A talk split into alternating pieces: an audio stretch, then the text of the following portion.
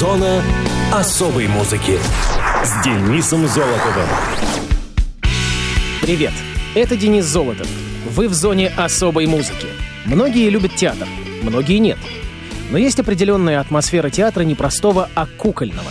Согласитесь, друзья, играть на сцене и так дело нелегкое. А если своим инструментом актер выбирает не собственное тело, а неодушевленную куклу, которую и необходимо превратить в живую посредством своего таланта, это еще больший вызов для себя. Так или иначе, 21 марта отмечают Международный день кукольника — Предложение учредить этот праздник внес деятель кукольного театра Дживада Золфагариха, Иран, в 2000 году на 18-м Конгрессе Международного союза кукольных театров в Магдебурге.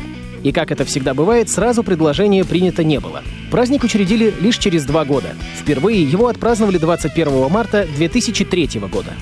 С тех пор праздник отмечают ежегодно во всем мире – а президент Международного союза кукольных театров призвала кукольников всего мира праздновать свой профессиональный праздник так, чтобы превратить его в потрясающий ритуал.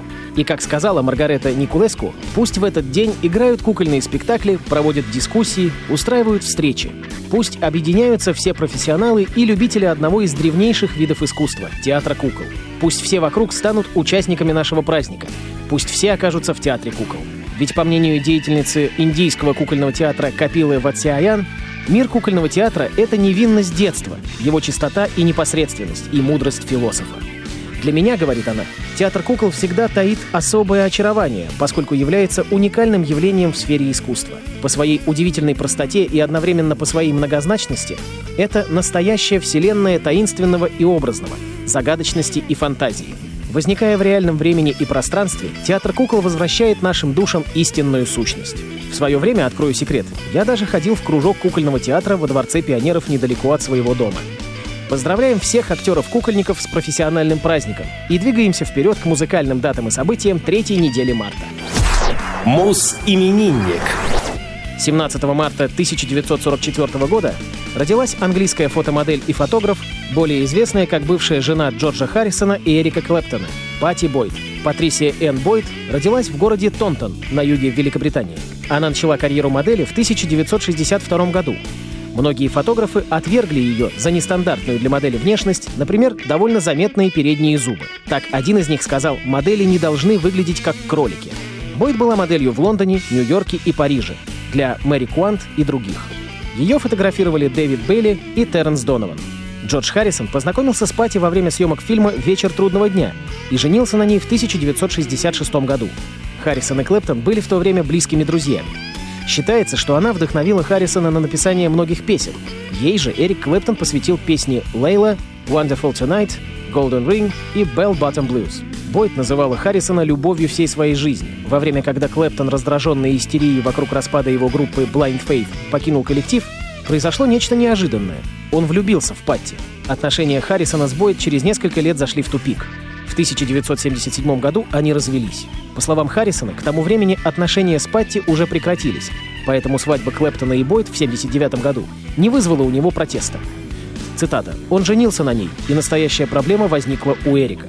Его страшно злило, что я на него совсем не сердился. Харрисон вместе с Ринго Старом и Полом Маккартни посетил свадьбу Клэптона и Бойд. Однако семейная жизнь Клэптона и Бойд не была счастливой. В 1989 году они развелись. Выставка фотографий Бойд, сделанных во времена ее отношений с Харрисоном и Клэптоном, была открыта в Сан-Франциско 14 февраля 2005 года и получила название «Through the Eye of a Muse». В феврале 2006 выставка прошла вновь, а в июне-июле этого года она проходила и в Лондоне. В 2007 году Пати Бойт выпустила автобиографическую книгу «Wonderful Today. George Harrison, Eric Clapton and Me». В США она вышла под названием «Wonderful Tonight», написанную совместно с журналисткой Пенни Джуниор. Что же, с днем рождения, Пати Бойт! А в эфире трек «Something» Джорджа Харрисона по одной из версий вдохновленной именинницей.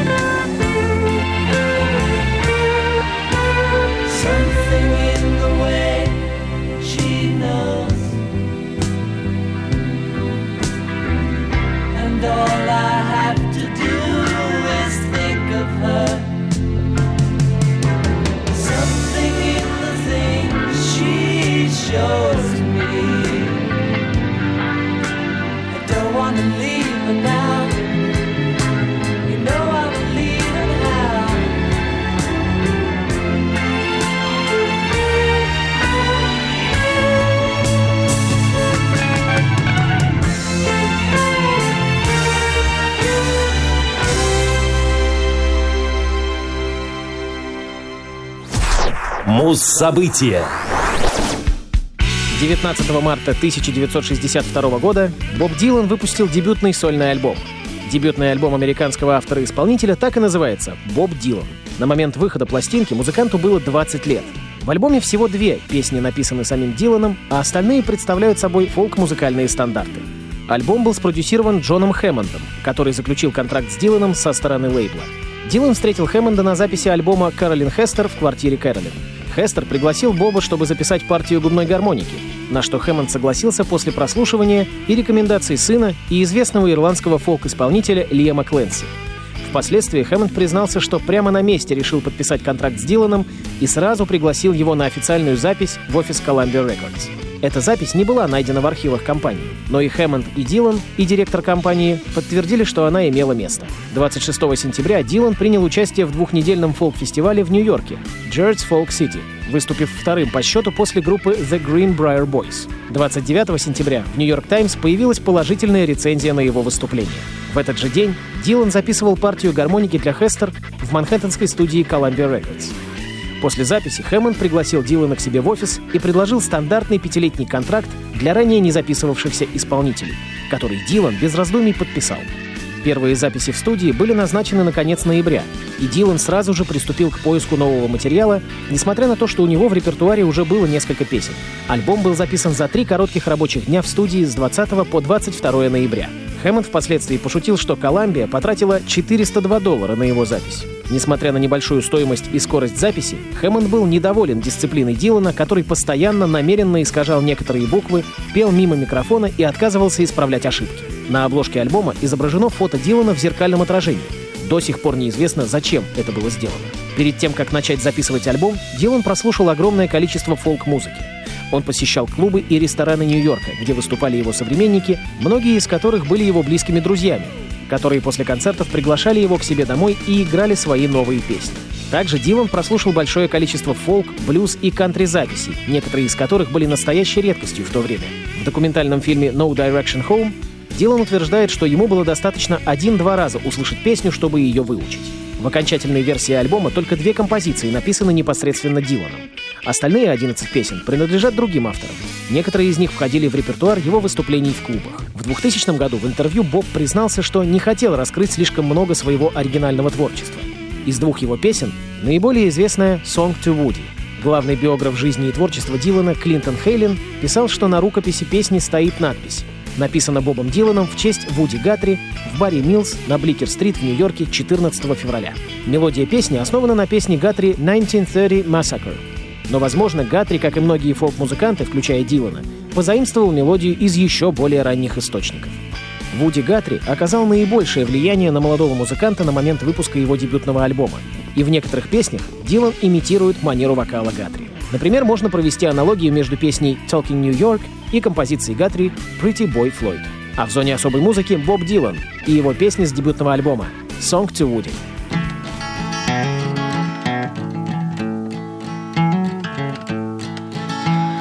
I'm out here a thousand miles from my home. Walking a road other men have gone down. I'm seeing your world of people and things. Here, paupers and peasants and princes and kings. Guthrie, I wrote you a song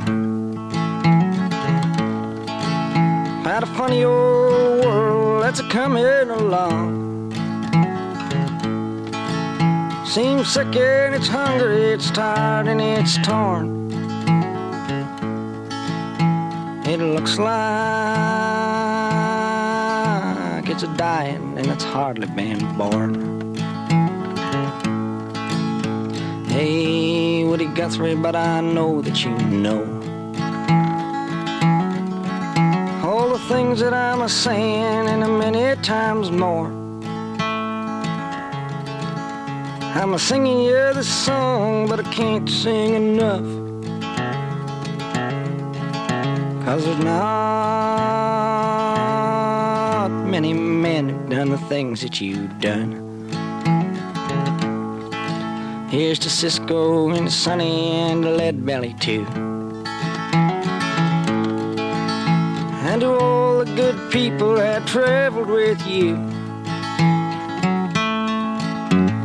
Here's to the hearts and the hands of the men that come with the dust and are gone with the wind. I'm leaving tomorrow, but I could leave today. Somewhere down the road someday. The very last thing that I'd want to do is to say I've been hitting some hard traveling too.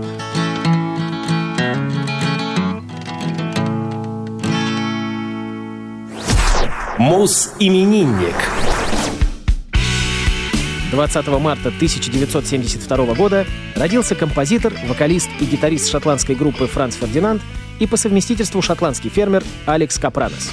Александр Пол Капранос Хантли родился в Алмонсбери, Англия. Его мать была англичанкой, а отец был выходцем из Греции. Именно благодаря греческим корням своего отца лидер шотландской группы носит такую необычную для Шотландии фамилию. Когда Алексу было семь, его семья переехала в Шотландию. Сначала мальчик учился в школе в Эдинбурге, а после очередного переезда вместе с семьей поступил в школу в пригороде Глазго. В 17 лет Капранос закончил школу и поступил в университет Абердин, чтобы изучать теологию. Впрочем, через некоторое время учебу он благополучно бросил, решив, что теология не совсем ему подходит. Впоследствии он получил степень бакалавра в искусствах от университета Стратклайда, где в 2005 году получил звание «Выпускник года». До основания Франц Фердинанда Капранос работал шеф-поваром, барменом, водителем, сварщиком, лектором. А также часто крутился в музыкальных кругах Глазго. В начале 2000-х Алекс начал подумывать о создании собственной группы. Именно так и родилась идея Франц Фердинанда, в состав которой вошли его друзья и знакомые музыканты. В первое время музыканты выступали на небольших площадках в Шотландии или вовсе зажигали сцены небольших клубов Глазго. Лишь в 2004 году, когда вышел их второй сингл «Take Me Out», Весь мир обратил внимание на эту шотландскую группу и ее харизматичного лидера — Алекса Капрадоса. Вышеупомянутый сингл добрался до третьей позиции в чартах Великобритании, а также успешно разошелся по миру. Таких же высоких позиций добился и дебютный альбом группы «Франц Фердинанд», выпущенный в феврале 2004 года. За него коллектив получил премию Mercury Music Prize и две статуэтки Brit Awards, как лучшая британская группа и лучшая британская рок-группа. Течение следующих лет Франц Фердинанд выпустили еще пять альбомов, которые продолжили успех группы и вывели имена музыкантов в число самых популярных инди-рок-артистов мира. Кроме музыкальной деятельности, Алекс любит писать. Так, уже в 2005 году он начал вести колонку Soundbites в G2, в которой рассказывал о любимой еде и о том, что едят рок-звезды во время тура. Вскоре у него вышла книга Soundbites Eating on Tour with Franz Ferdinand, в которую также вошли неопубликованные записи и иллюстрации. Капранос также увлекается изготовлением мебели в собственной мастерской. Большинство его работ являются крайне абстрактными, впрочем, по словам музыканта, удобными в использовании. Александру Капраносу 48 лет, а я хочу поставить трек коллектива «Франц Фердинанд» под названием «No You Girls».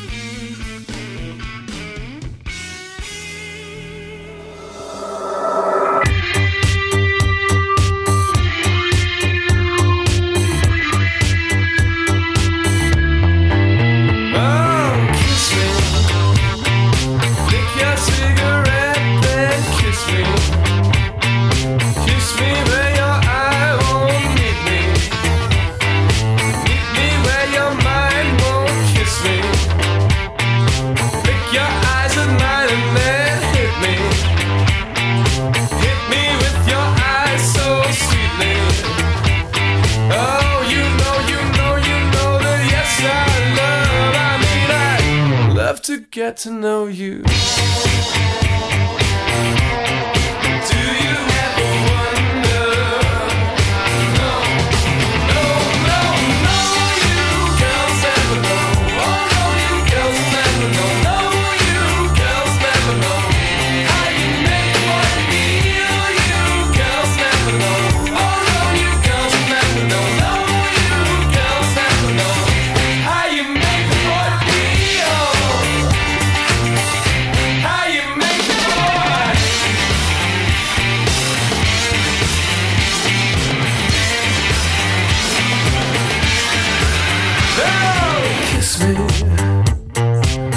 Зона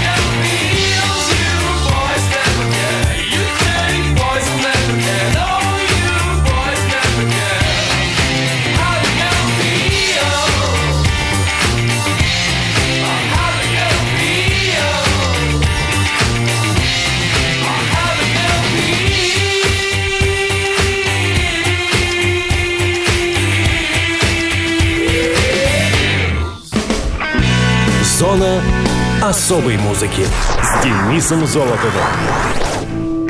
Хочешь услышать о своем любимом исполнителе? Записывай адрес. Зона, дефис, музона, собака, яндекс.ру. А на сегодня все. Пока.